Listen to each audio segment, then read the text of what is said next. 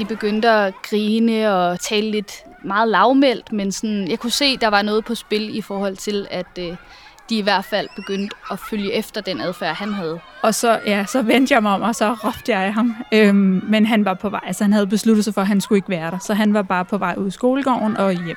Det var ikke, fordi det var så voldsomt, men jeg tror, det har siddet lidt i mig efterfølgende, også når jeg sådan har undervist, og jeg kan se på ham, han stadigvæk har lidt et horn i siden på mig. Det er jo meget personligt forhold, man har til de her børn. Altså, så, så, så at, at han har udøvet vold på mig, det har jeg slet ikke lyst til, at skal være. Altså, det er en stor opgave at være lærer, og når det lykkes, så, så tror jeg også virkelig, læreren de oplever, at øh, så kan de også flyve til månen.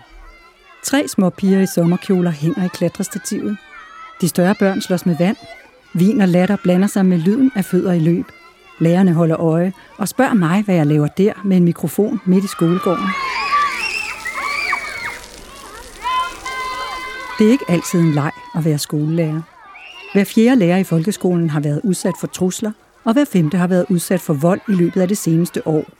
Det viser en stor undersøgelse fra det Nationale Forskningscenter for Arbejdsmiljø.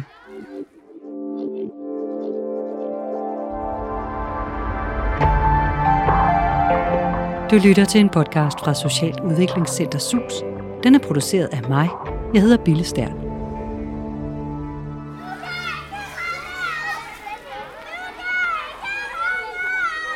Vold og trusler rammer hårdest blandt de nyuddannede lærere. Derfor skal jeg mødes med to unge lærere for at høre, hvordan de takler konflikter i klassen, hvordan de forebygger dem, og hvad de ønsker sig af deres kolleger og deres ledelse.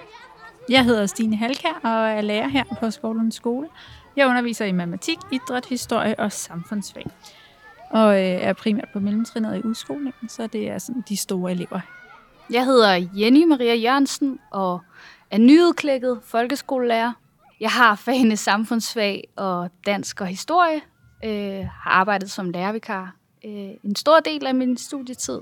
Øh, men øh, ja, helt ny og grøn. Faktisk er skolelærerne blandt de jobgrupper, som møder mest vold og flest trusler på deres arbejde. Derfor taler jeg også med en forsker i arbejdsmiljø, og specielt i vold og trusler. Han er med over Zoom. Kan du høre mig? Ja, det kan jeg godt. Okay, så virker det, som det skal. Gør det ikke? Det tror jeg. Mit navn det er Lars Peter Andersen, og jeg er psykolog og forsker på arbejdsmedicin på Regionshospitalet i Herning. Og øh, jeg har i mange år forskningsmæssigt beskæftiget mig med vold og trusler på arbejdet. Og det kan handle om, altså hvad er det for nogle omstændigheder, vold og trusler opstår, og hvordan man kan forebygge det, og hvordan man kan hjælpe folk, som er blevet udsat for vold og trusler. Lars Peter Andersen har været med til at lave den undersøgelse for det Nationale Forskningscenter for Arbejdsmiljø, som viser, at hver fjerde lærer oplever trusler og hver femte vold. Vi skal tale om, hvorfor lærerne i folkeskolen er mere udsatte end mange andre faggrupper, og hvad lærerne kan gøre for at forebygge vold og trusler. Men først skal vi høre Stine Halkær og Jenny Maria Jørgensens egne oplevelser med vold i skolen. Det var en elev, som havde fået for meget ind i klasselokalet. Han blev bedt om at sætte sig på sin plads. Det havde han ikke lyst til det var i starten af en time, så det var ikke sådan noget med, at han var ved at være træt eller noget. Øhm, så det var egentlig et øh, rimelig simpelt krav om, at han skulle sidde på sin plads. Og han er sådan en elev, der tager tingene meget bogstaveligt talt, så han øh, gik hen til stolen og vendte den om og satte sig på den. Og det var jo ikke helt den forestilling, jeg havde. Øhm, så jeg var sådan, nej, kom nu, vend stolen om og sæt dig på din plads. Du skal kunne sidde og arbejde. Ikke? Det blev jeg enig med mig selv om, at det har jeg tænkt på flere gange. Det synes jeg egentlig ikke var for meget at kræve af en elev øh, i 6. klasse. Øhm, men øh, jeg går så ind i den her diskussion med ham om, hvordan stolen den skal vende, og det bliver for meget for ham, og jeg står i en øh, døråbning, øh, altså sådan fra vores klasselokaler ud til gangen, og han øh, øh, raser sig op fra stolen og går sådan forbi mig, og jeg står og fylder ret meget i døren, så han får ligesom sådan skubbet ret hårdt til mig, øh, i det han går ud af døren og vil bare væk. Ikke? Og så, ja, så vendte jeg mig om, og så råbte jeg af ham. Øhm, men han var på vej, altså han havde besluttet sig for, at han skulle ikke være der. Så han var bare på vej ud i skolegården og hjem. Jeg har haft en enkelt episode, hvor at, øh, at der opstod en kontrovers mellem mig og en elev, hvor jeg underviste, og øh, vedkommende øh, simpelthen ikke havde lyst til at have undervisning. Øh, måske generelt, det ved jeg ikke, eller i hvert fald ikke øh, synes, det var så fedt, at øh, jeg skulle sætte dagsordenen om, hvilken undervisning de skulle have som vikar. Så han respekterede ikke rigtig mig i det rum som autoritet, øh, eller anså det, jeg sagde, som noget, han skulle følge efter, og jeg kunne se, at de sad øh, her i den her klasse, sad man øh, i nogle grupper, og han havde flere øh, kan man sige, klassekammerater omkring sig, og den adfærd, han havde over for mig, begyndte sådan at smitte på de andre. De begyndte at grine og tale lidt meget lavmældt, men sådan, jeg kunne se, der var noget på spil i forhold til, at øh, de i hvert fald begyndte at følge efter den adfærd, han havde. Hvor jeg prøvede at adressere det over for ham og sagde, ved du hvad, skal vi lige snakke om, hvad det er, der sker lige nu? Fordi øh, jeg øh, er her egentlig bare for at sørge for, at I får en så god undervisning som muligt, nu når jeres lærer ikke øh, kan være her. Så reagerede han meget sådan optrappende og blev sur i stedet for, og jeg sagde sådan, det ved du hvad, jeg vil ikke have, at du taler sådan til mig. Øh, du skal respektere mig, ligesom jeg respekterer dig, og vi skal snakke ordentligt om tingene. Og så endte det med, at han øh, blev sur og skubbede stolen lidt væk. Ikke mod mig, der var ikke noget voldsomt, voldsomt eller voldeligt, men gik ud og smækkede med døren, og nogle elever løb efter ham og så videre, hvor jeg prøvede at sige til dem, I skal bare blive herinde, han skal bare lige dampe af og sådan noget. Og så kom han tilbage, og jeg satte mig ved siden af ham og sagde, hvad, hvad er det lige, der sker? Og han havde egentlig ikke rigtig lyst til at indgå i en samtale med mig. Jeg skal til Vejle i morgen. Stine Halkær har et års erfaring som lærer. Jenny Maria Jørgensen er lige blevet færdiguddannet. Men de har allerede oplevet konflikter, der eskalerer. Måske tænker du, at det er de store elever i 8. og 9. klasse, som tyrer til vold og trusler. Men faktisk er det især de mindre børn, som slår, sparker eller spytter. Konflikterne opstår hyppigst om eftermiddagen, når eleverne er flade efter en lang skoledag. Kan du høre, hvad jeg siger? Det kan jeg godt. Hvor kan du høre det fra? Kan du høre det i ørebøfferne? Det kan jeg. Hvad er det for nogle børn, der begår vold og trusler? Ja, øhm, det korte svar, det er alle. Men det er det altså, jo ikke. Det er, øh, det er børn, der er presset på den ene eller den anden måde. Og de kan være presset i form af, at de har en diagnose, men skal inkluderes. De kan være presset af, at der er sociale problemer på hjemmefronten. De kan være presset af, at de har en anden etnicitet end flertal. De kan være presset på grund af intellektuelle vanskeligheder, sproglige vanskeligheder. Det er børn på den ene eller den anden måde, der er presset. Så kan man sikkert sige, at der er nogle forskelle. Nogle børn reagerer indad ved at blive stille, måske selvskadende, måske deprimerende. Andre reagerer udad og, og skælder ud, sparker, slår og spytter. Så startede jeg med at øh, ringe til min leder. Det var det første, jeg gjorde faktisk. Ringe op til hende. Jeg vidste jo, hun var på matriklen. Så jeg skyndte mig at ringe og sige, fortæl hende, hvad der er sket, og han er gået, og han skubbede forresten også lige til mig. Kom det sådan. Altså, det var ikke det, der var mit fokus egentlig. Men øhm, hun, hun tog det faktisk meget seriøst. Øhm, specielt det her med, at han havde været fysisk over for mig øh, og bad mig at udfylde øh, erklæring altså om sådan en voldsepisode. Øh, ikke? Øhm. Tænkte du selv på det som vold? Nej, det, altså hvis hun ikke havde opfordret, altså hun sagde, det skal du gøre. Øhm, og jeg tror, hvis hun ikke havde opfordret mig til det, så havde jeg ikke gjort det. Øhm, også fordi, at det er jo meget personligt forhold, man har til de her børn. Altså, så, så, så at, at han har udøvet vold på mig, det har jeg slet ikke lyst til, at skal være. Altså, skal være øh, noteret nogle steder, eller skal siges højt, eller skal opfattes som det, vel? Fordi at i mine øjne var det måske ikke direkte vold, men sort på hvidt, så var det jo faktisk, ikke? Så du udfyldte den her voldsepisode? Jeg udfyldte den og øh, lagde den i øh, duslag, hvor der skal de afleveres, og øh, så er det ligesom det. Hver gang jeg har haft altså været vikar, så skriver jeg altid, jeg gør meget ud af faktisk at skrive til lærerne, øh, hvordan jeg har oplevet øh, både eleverne og undervisning, hvad man har nået. Øh, og det gjorde jeg også her. Så udover at jeg så skrev det, jeg plejer at gøre, øh, så øh, skrev jeg også både øh, til læreren, at der havde været den her situation, og øh, hun opfordrede mig så faktisk til at skrive øh, til hele det team, der er omkring øh, den her klasse.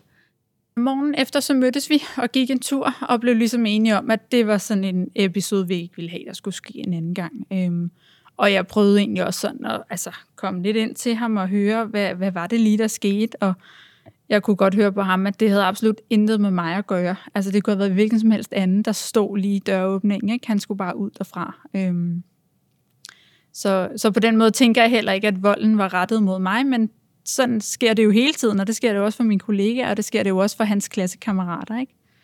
det var ikke fordi, det var så voldsomt, men jeg tror, det har siddet lidt i mig efterfølgende, også når jeg sådan har undervist, og jeg kan se på ham, han stadigvæk har lidt et horn i siden på mig, og måske ikke synes, det er, altså, der sker et eller andet særligt, når man træder ind i det rum, øh, modsat, ja, de andre oplevelser, jeg har øh, på den skole.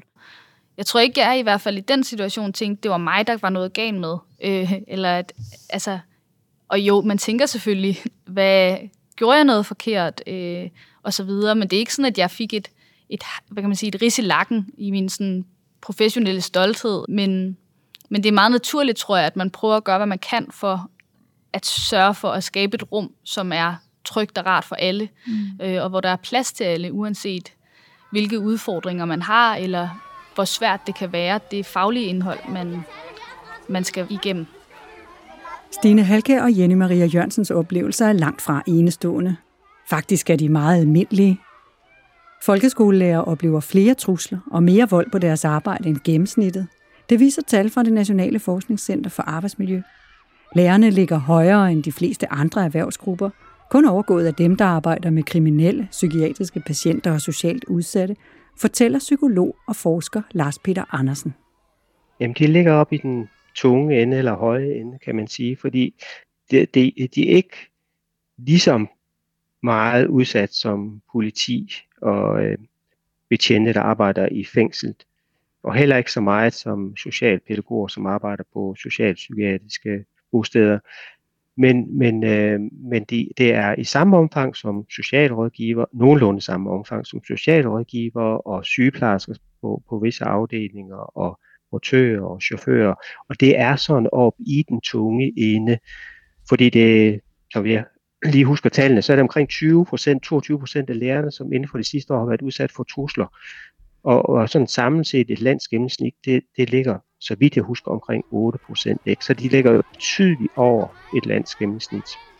Lars Peter Andersen husker rigtig nok. Tidligere hørte vi Stine fortælle, at hun i første omgang slet ikke tænkte, det var vold, da hun blev skubbet af en elev. Så jeg beder Lars Peter Andersen forklare, hvad forskerne egentlig mener, når de taler om vold i skolen. Det er jo sådan lidt noget underligt noget, fordi vi bruger jo vold, og vi bruger trusler, uanset om det er børn i folkeskolen, der begår de her hændelser, hvis man kan sige det på den måde. Og når det er bandekriminalitet ude i samfundet, så er det de samme ord, og selvfølgelig er der stor forskel på handlingerne. Når vi øh, øh ser på det i folkeskolen, så, så i tale sætter vi det mere som udadreagerende adfærd.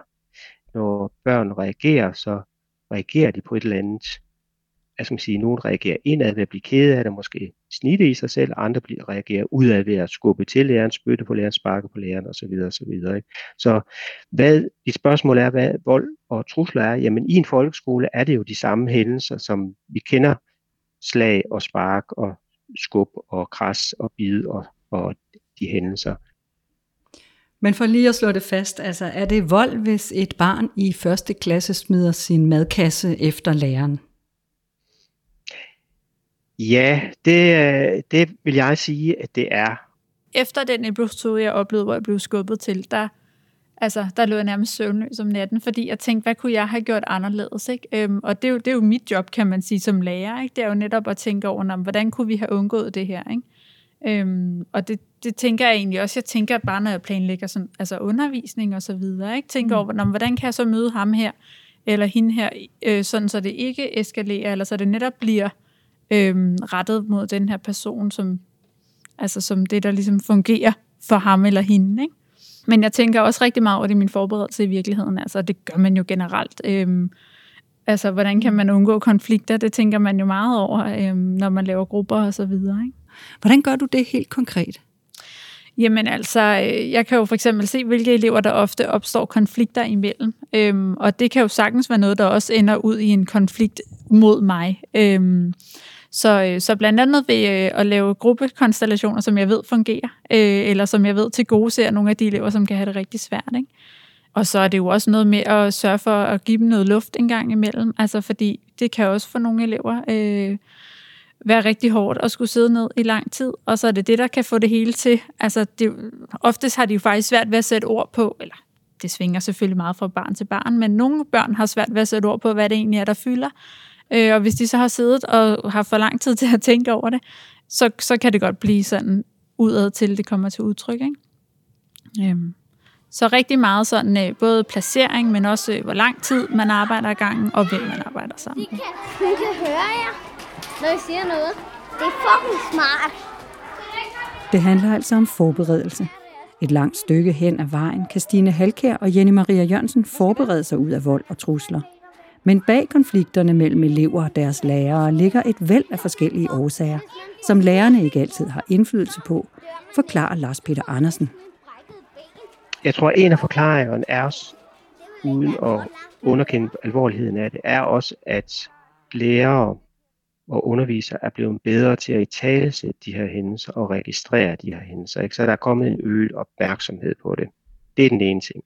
Den anden ting, det er, der er måske også sket nogle strukturelle ændringer af folkeskolen, elevsammensætning, inklusion, længere skolearbejdsdage, mere sådan opdeling af undervisning, så mange ting, som spiller sammen, som gør, at der er nogle elever, som er blevet udfordret ved at gå i den danske folkeskole, og, og oftere end før bliver sat i nogle situationer, hvor de, ja, det eneste de har tilbage, det er at være udreagerende, ikke? at de bliver presset op, eller føler sig presset op i en krog, og bliver udreagerende. Men det er vigtigt at tænke på, at der er ikke én forklaring. Ikke? Det er ikke kun på grund af lange skoledage, det er heller ikke kun på grund af, at der hvad skal man sige, er, er så meget fagafdelt undervisning. Det er heller ikke på grund, kun på grund af inklusion, men det, det er mange, mange, mange forskellige faktorer, der, der spiller ind i hinanden.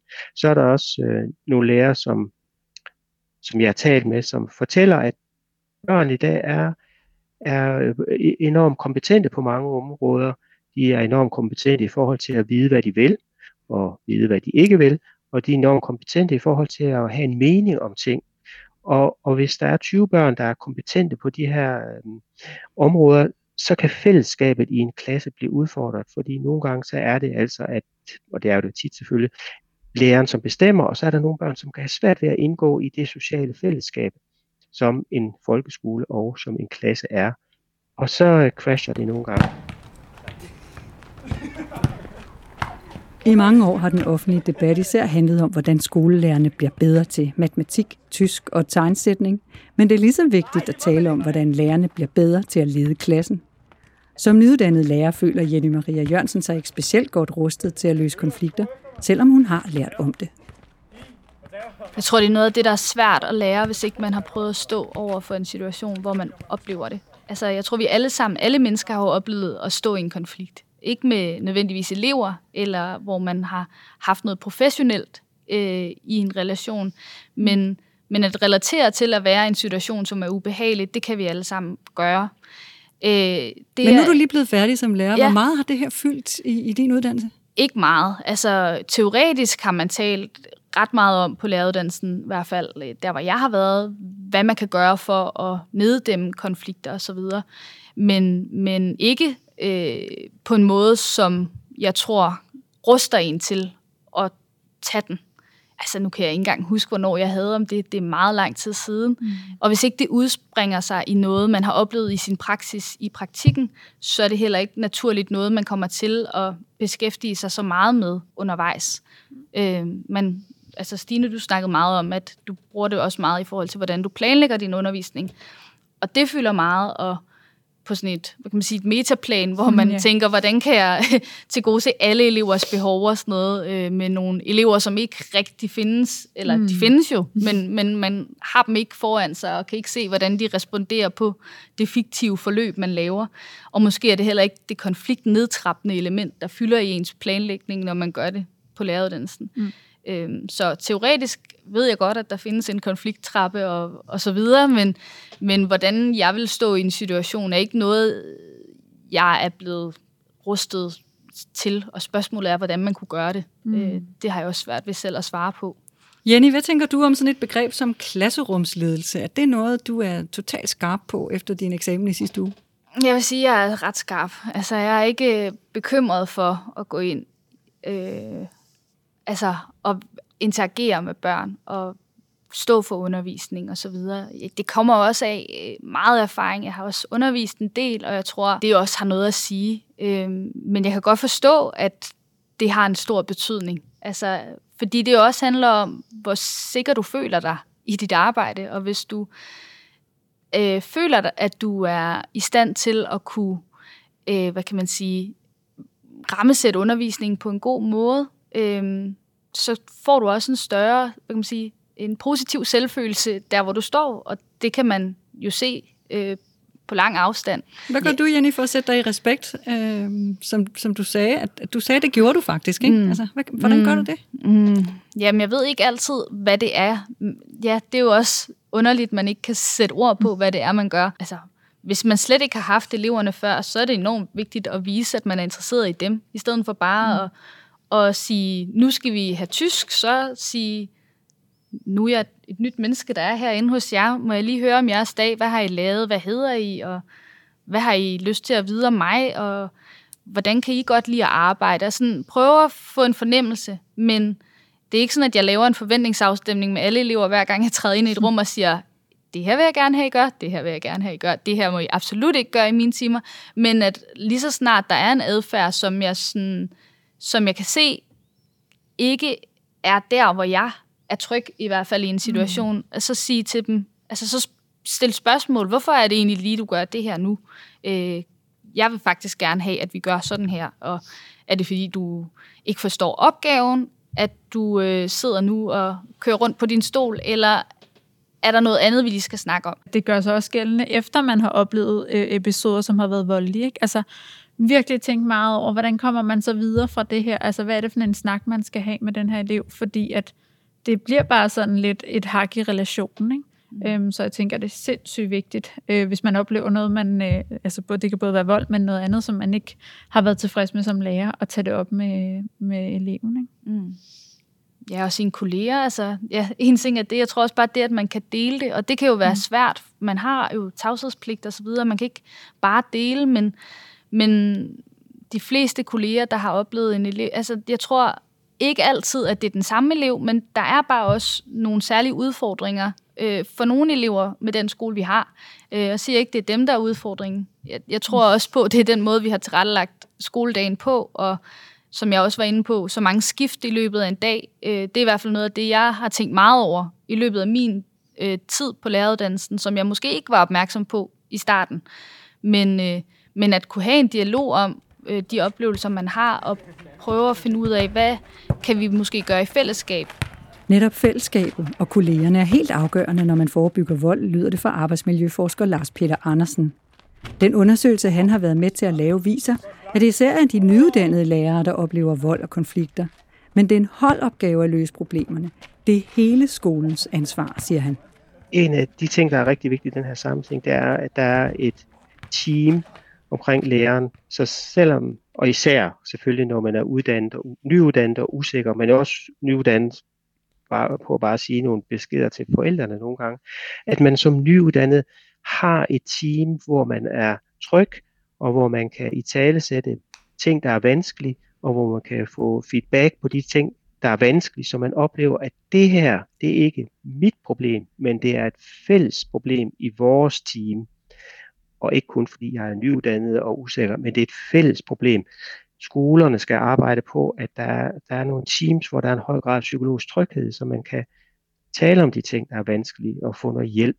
Og så skal alle jo tænke, at det er ikke øh, dit problem, det er heller ikke mit problem, det er vores problem. Så Stine Halke og Jenny Maria Jørgensen gør faktisk det helt rigtige, når de deler konflikterne med deres kolleger og beder om deres hjælp. De to lærere er da også helt enige med arbejdsmiljøforskeren i, at det er vigtigt at være en del af et hold.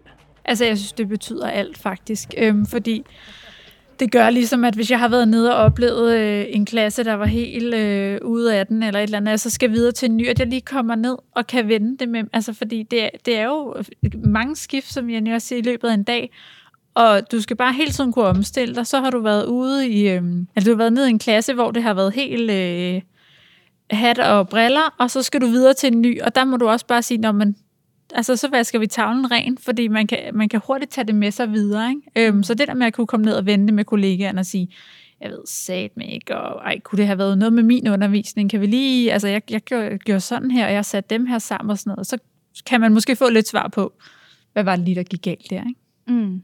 Mm. Ja, det er den ene ting, jeg tror også, for mig har det i hvert fald også handlet om at være opmærksom på, at den elev, der har haft en bestemt adfærd, som har virket voldsomt på mig, har jo sikkert godt, altså det er meget sjældent, at man ikke øh, går i dialog om det, eller at, at der, der er en eller anden form for konsekvens ved det.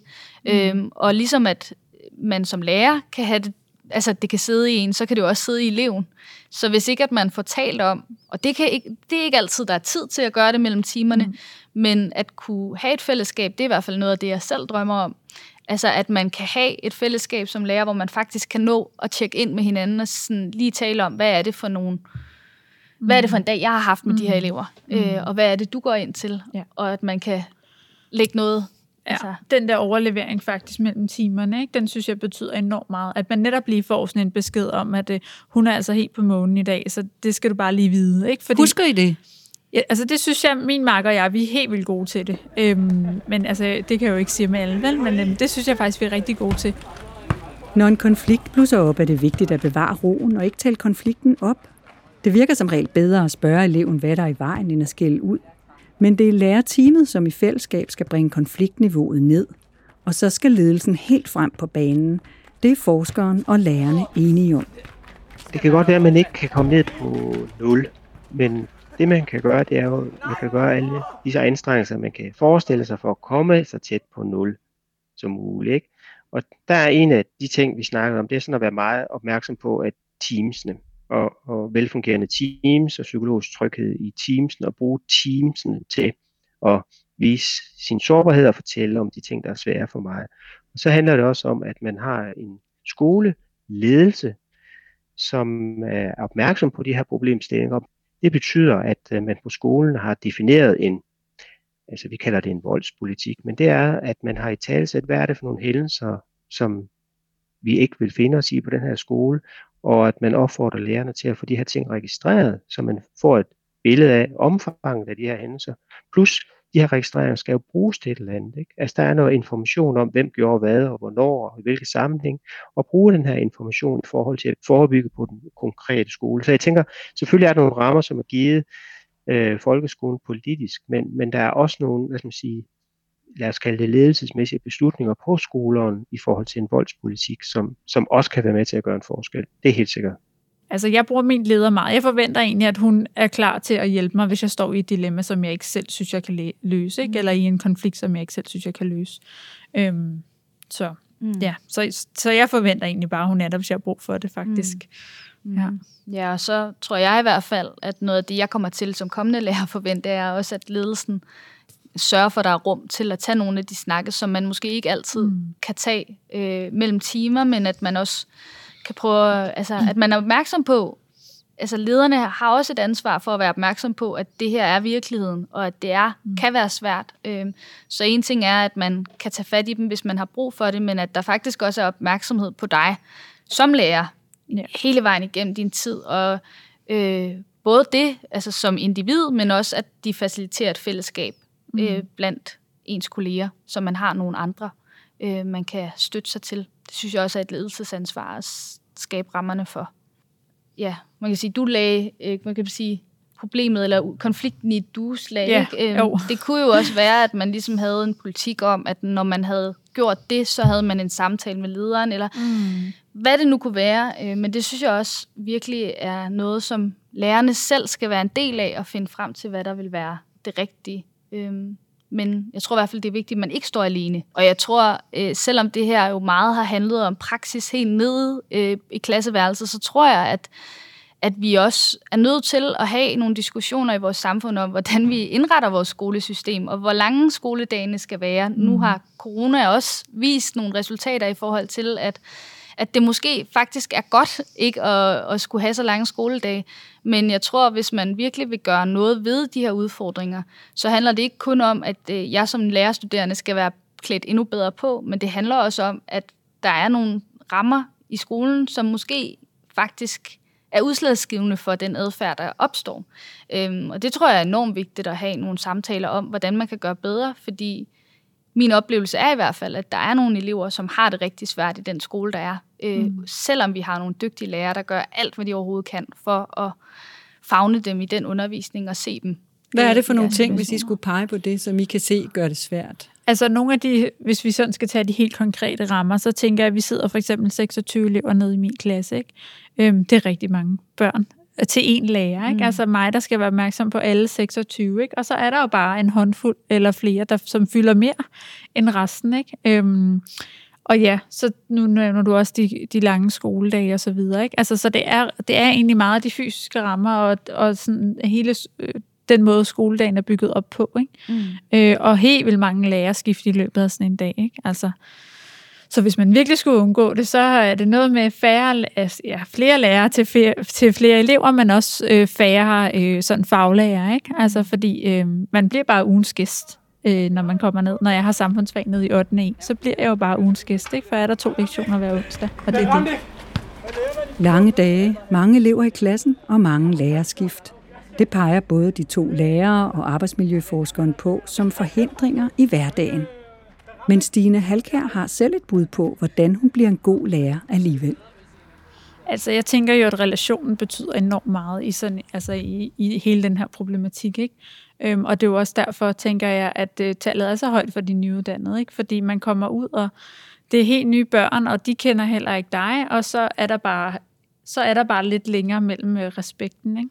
Øhm, Hvad gør du for at få en god relation til dine elever? Ja, men jeg laver jo alt muligt med dem, som ikke nødvendigvis er skolearbejde i deres øjne i hvert fald. Øhm, Hvad det, kunne det være? Jamen, altså, tage dem med ud og opleve ting. Øh, prøve at lave noget matematik ude på Hersted Høje, i stedet for hjemme i klasselokalet. Ikke? Altså sådan, i virkeligheden prøve at få nogle oplevelser med dem. Øhm, Hvordan laver I matematik på Hersted Høje? Øh, jamen, det har vi gjort her for nylig faktisk, hvor de har været ude, og så har de skulle øh, lave nogle undersøgelser. Øh, både noget med, øh, hvor, høj, øh, hvor højt græsset vokser over tid, eller... Øh, vi har været ude og flyve med drager ude på Hersted Høje, og de har skulle finde forskellige geometriske former øh, nede på Naturcenteret, og altså sådan nogle forskellige ting, ja.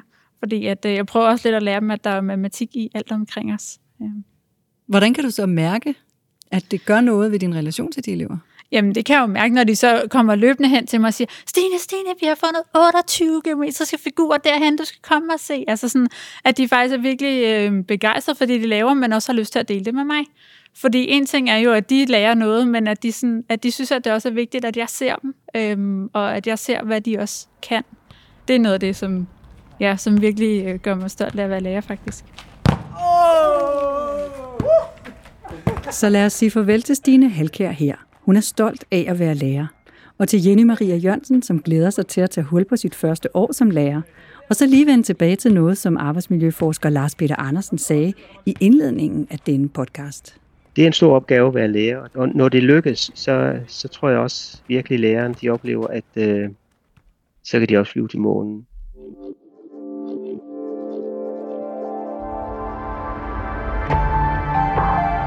Du har lyttet til en podcast fra Socialudviklingscenter SUS og Projekt Vold som udtryksform.